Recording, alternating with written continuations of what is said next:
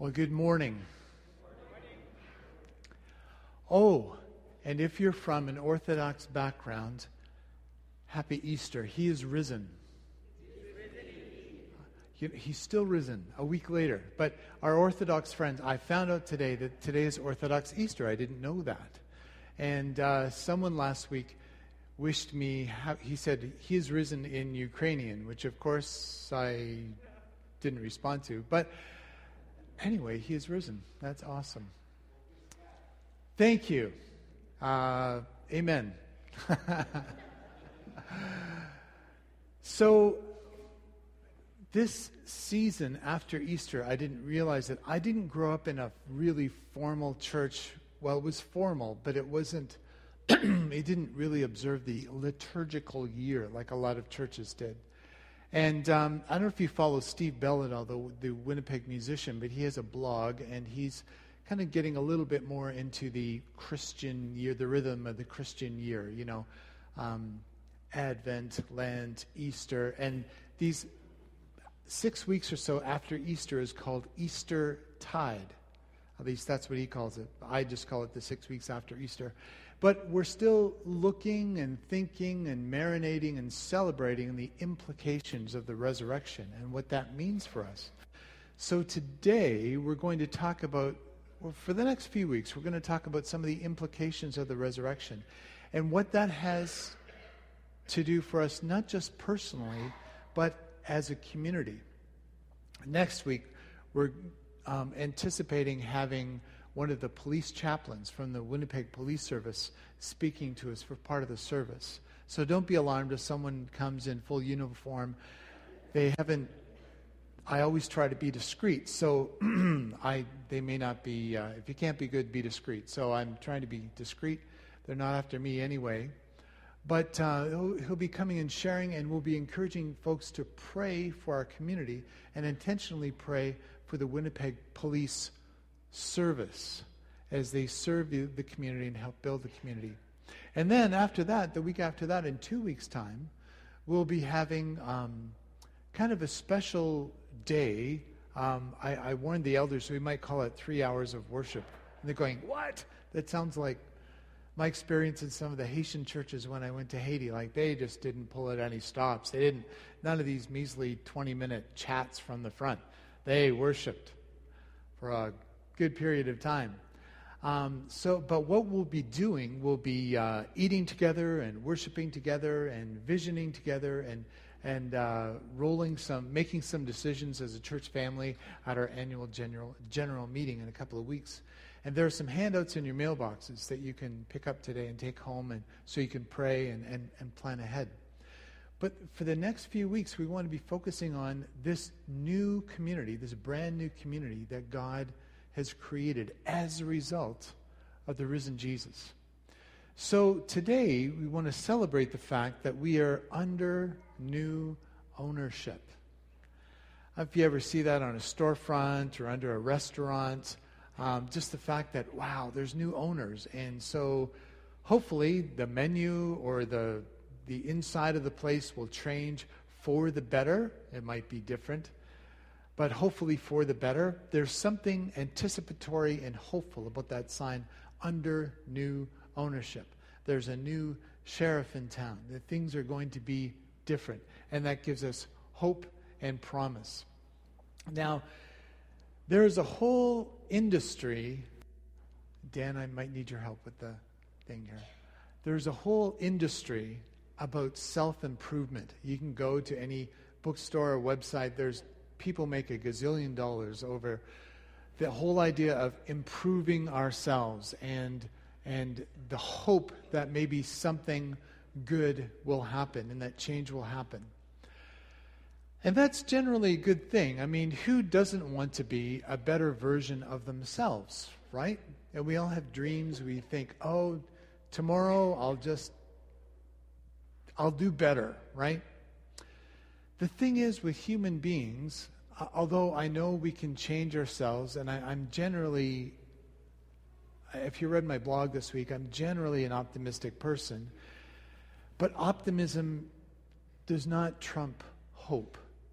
As Christians, we have hope because of what is designated in that window over there hope because of the resurrection, hope because Jesus came back from the dead, hope because there's a new creation. There is a new sheriff in town, and his name is Jesus. Right? And that gives us hope. Hope to change from the inside out. So this morning, I want to read. Oh, just before I get to that, over period of history, people have gathered together and said, you know what? It's not just change individually, we need change internationally. So after the First World War, some countries got together and began the League of Nations. And we said we have to have some way to avoid the awful carnage and slaughter on the battlefields of Europe. So they formed the League of Nations. That functioned for about 15 years and kind of fell apart uh, in the late 1930s. And then after the carnage of the Second World War, which is almost like round two, the United Nations were formed with great optimism and hope that finally we have a place where, as nations, we can kind of police ourselves and have the kind of planet we should be. Well, if, if you're a student of history, you know there's kind of been mixed results from the United Nations. Some things have been helpful, some things not so helpful. And often it, it just kind of dissolves into petty feuding and politicking and, and dis-ease and, and unhealth. It seems to be the, the best we've got so far. The, the bottom line is, I'm not trying to diss the United Nations this morning. I'm just saying that is an example of humanity trying to solve its own problems. We can do that. We can try to do that, and we may make some progress, but ultimately, we cannot change ourselves from the inside. And we can't change society or our planet just by trying harder. We need a complete transformation. Slide. So, the scripture I'm going to read to you today is from 2 Corinthians chapter 5. And it goes like this. So from now on, we regard no one from a worldly point of view. Though we once regarded Christ in this way, we do so no longer. Therefore, if anyone is in Christ, new creation has come. The old has gone, the new is here. All this is from God, who reconciled us to himself through Christ and gave us the ministry of reconciliation that God was reconciling the world to himself in Christ, not counting people's sins against them. And he has committed to us this message of reconciliation.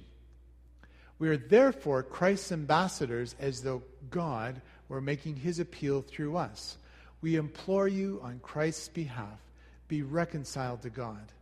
God made him who had no sin to be sin for us so that in him we might become the righteousness of God. So, three implications from this passage that I've read that I want us to think about. We are under new ownership. Therefore, if anyone is in Christ, new creation has come. The old is gone, the new is here. If you're following Jesus, you're a new person. You may not feel like it, you may not totally see the seeds of that, but as far as God is concerned, you are a new person. And He is the one that you need to listen to. He's the one with the authority to pronounce if you're a new person or not. There will be times after you start following Jesus, you'll be plagued with doubt and you'll question yourself and think, did what really happened back then? Was I sincere enough? Did I have enough faith? Did I pray the right prayer? Did I do things right? Is this Christianity stuff really true or not? Is it really going to work, quote unquote? The bottom line is if God says you're a new creation, you're a new creation. If anyone is in Christ, new creation has come. And you're new.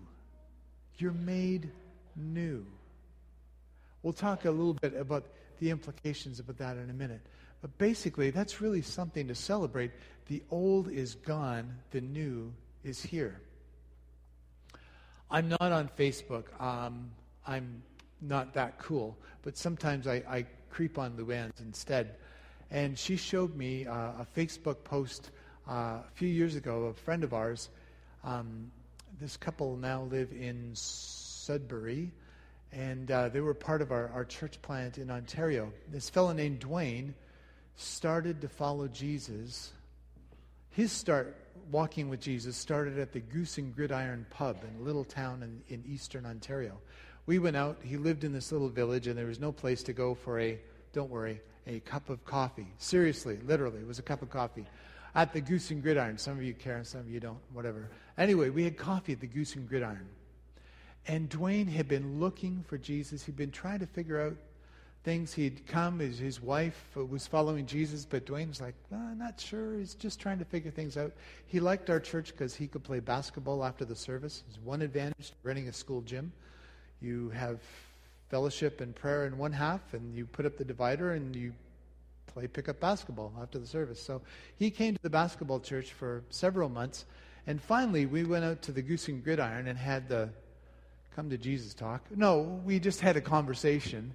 And I said, Well, what, why don't you start to follow Jesus? Do you want to do that? Said, yeah, I, would like to do that. Can, is it okay to do that in a place like this? I said, I think this is the best possible use for the goose and gridiron. Man, let's do it. So he started to follow Jesus in the goose and gridiron. And ever since then, we saw Dwayne become a new person. He was a very likable guy before, outgoing and really interesting. I learned so much about helicopters from this guy. He's a helicopter mechanic and knows how to fly them, and he had all these cool stories. He was such a, a, a pleasant guy before, he's different. He's a new creation, he's a new person. And on that day, he decided to start following Jesus. And it's a great story. And the reason I referred to Facebook is that um, his wife posted uh, just a comment um, years later and saying, I'm so glad I have a pastor who's not afraid to take my husband out to the Goose and Gridiron and talk to him about Jesus, because that's where Dwayne started following Jesus. But he was a new creation. He was a new person. And that goes on to his day, onto this day. And it's extended to his family and friends and, and clan and all his, the people he works with. It's amazing. And only God could do this. Again, he was a, such a likable guy before, but God has made him a new person. God promises that with us. That if we're in Christ, we are a new creation. It's a new deal. And we need to revel in that every day and trust in that and live it out. If we're a new creation, then we have new values. Paul starts this passage out to the Corinthians saying, So from now on, we regard no one from a worldly point of view. Though we once regarded Christ in this way, we do so no longer. What does Paul mean regarding someone from a worldly point of view? From a point of view in, your, in our pre Christian days or before we meet Jesus, we look at people, we evaluate them on their outside appearance. What's typically the second question you ask someone after you meet them? First question is generally, what is your name? Often the second question is, what, why do we do that? What do we do? Why do we do that? Sometimes, hopefully, I'm going to be strength based today and say because we're genuinely interested in other people, and usually we are. But what often triggers after we say, What do we do? What do we do with that information? Yeah, we evaluate. Some of us do. I mean, some of us, I mean, maybe you don't. Okay, this is just me. But it's, it's tempting to go, oh, okay. Hmm. And we go, what do I think of all these different options, right? We evaluate people. We tend to, we are tempted to then evaluate people based on what they do. And that's what the Bible says regarding someone from a worldly point of view. Oh, you're a self made billionaire. Got 10 bucks? You know, it's like, hey, you know, how about an inside tip on the stock market? Or, you know, maybe you're not at the top. Maybe you're not one of the 1%. Maybe you're part of the rest of us, the other rest of the 99%. We evaluate people and, and we look at people and we tend to judge people from a worldly point of view. We give them, we place value on people based on what they wear, where they live, what they drive, if they drive anything, and all these other external things, right? We, we place value on people based on the externals which, when you think about it, is so junior high, isn't it? Most of us got out of junior high, I think. Nothing wrong with junior high. You just don't want to be stuck at the age of 12 in that maturity level. Hopefully, most of us are beyond that, and we're not looking and judging people based on appearances and externals. But what Paul is saying, we have new values. We regard no one from a worldly point of view. Though we once regarded Christ in this way, we do so no longer. Even Jesus was judged by his appearance, who he hung out with. You know, isn't this Joseph's son? Isn't he some carpenter from Nazareth? Who's this ragged street preacher who thinks he knows something about God? People were judging him and evaluating him. They still do that today.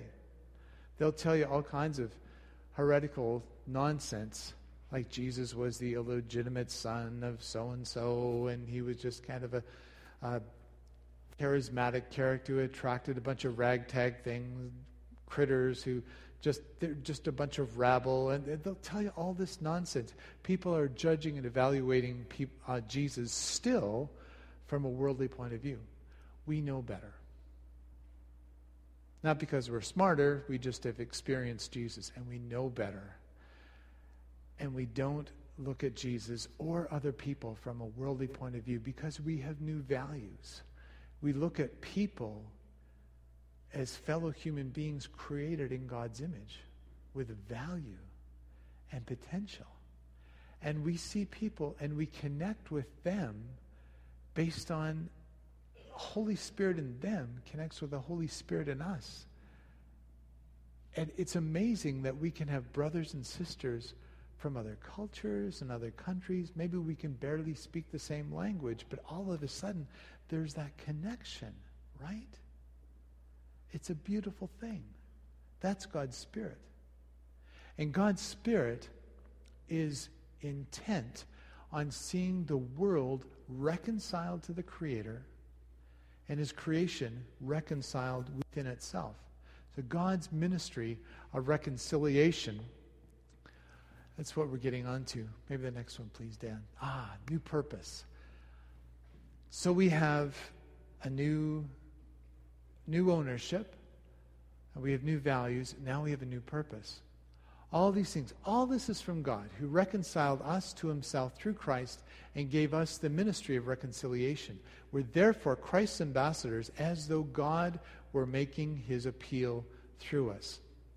Now, think about this. When we get up every morning. Why do we do that? Well, the pets need to be fed, the kids need to be fed. I got to get to work or else I'll lose my job. There's all kinds of reasons for getting out of bed in the morning, right? Uh, there's a few others that I won't mention from the pulpit. But anyway, there's lots of reasons to get out of bed in the morning. Here is an excellent, compelling reason to get out of bed in the morning we have a new purpose. God's given us this ministry of reconciliation. God has reconciled us to himself through Christ. We were broken, we were lost, or wandering around in the dark, desperate, we didn't know which end was up. All of a sudden, the Creator becomes one of us, dies an ugly death that we remembered on Good Friday, ugly, nasty death, comes back with all these scars and saying, Hey, I'm back. Things are different. It's a new day. There's a new sheriff in town. There's a new creation. There's a new deal going on. You can be a new person. And guess what? We can be in on this. We can be part of God's plan of reconciliation for the whole world. All this is from God who reconciled us to himself through Christ and gave us the ministry of reconciliation. So that's what Christians should be into. We should be into God's ministry of reconciliation. I don't know if you've seen my office door, but I've got a little nameplate there. It says uh, Rick Hill, intentional interim pastor, junior partner, junior partner. Let me underline the junior partner in God's ministry of reconciliation to the whole world. That's my job. It didn't fit on a business card, but I put it on my office door. Why? To remind myself that's my job. That's what God is calling it to. And Rose, Sister Rose, you are part of God's ministry of reconciliation to the whole world. You are a junior partner, and we are business associates, as well as brother and sister in Christ, but we're partners in this ministry of reconciliation to the whole world. Pretty cool, eh? It's absolutely cool. And I've been watching you, and I'm encouraged by how God is using you in this ministry. So we need to encourage each other and find each other catching ourselves doing something right. Not just to pat each other in the back, but saying, hey, so how's the reconciliation business going this week? You know, um, that's, that's it. Our, our ministry. We're therefore Christ's ambassadors as though God was making his appeal through us. Now, there's a scary and encouraging thought. Imagine God making his appeal through us. So he's talking directly through us, through us to other people. So the people you meet on the bus or at work or at home or in the neighborhood or in the mall, whoever you're encountering, and if God gives you the opportunity to have some kind of a positive interaction with people, it's like God is making his appeal through us. Be reconciled to the Creator. The Creator loves you, He's chasing after you in a good way, not stalking you, while lovingly stalking you. He wants to. He wants to surround you with your love, and he wants to be reconciled with you. That's the core problem in Canada. People are not reconciled to the Creator, and therefore they can't be reconciled to each other. You can have some reconciliation between human beings, but ultimately you need to be reconciled to the Creator before you can really have that reconciliation with other people. When I was out of university, I wrote the Foreign Service exam to be in the Foreign Service of Canada. I thought it would be really cool, and maybe they would pay for me to travel to other countries and do cool things and, you know, hobnob with diplomats. I did really well on the exam, but they didn't want chemistry grads in the Foreign Service, so it didn't go any further than that. But it was interesting to think about it. Then I thought, you know what? God's called me to be his ambassador. He's called you to be his ambassador as well. So our homes are little embassies, little diplomatic outposts in Winnipeg and surrounding areas. You live in an embassy wherever you live. If you're following Jesus, you're an ambassador um, of, of Jesus Christ. You're an ambassador. You bring the good news wherever you go as part of your daily routine.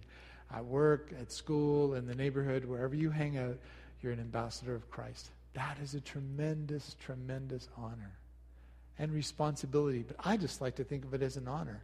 Not that we're special, but God loved us so much, He's reached down and reconciled us to Himself and given this tremendous opportunity. That's fantastic. That's a fantastic opportunity. Now, my purpose today is not to fill us with guilt about what we're not doing. That's, that's not helpful, and Satan wants to paralyze us with false guilt and false accusation. My purpose today is encourage us to say, Lord, we need your help. We need your equipping to be the ambassador of Jesus that you've called me to be. And to thank him for this privilege. And say, Lord, how do you want to pour your spirit into me so it will just overflow? Remember that verse we talked about last week? May the God of hope fill you with all joy and peace as you trust in him so that you may overflow with hope. My prayer for all of us is that we would overflow with God's hope.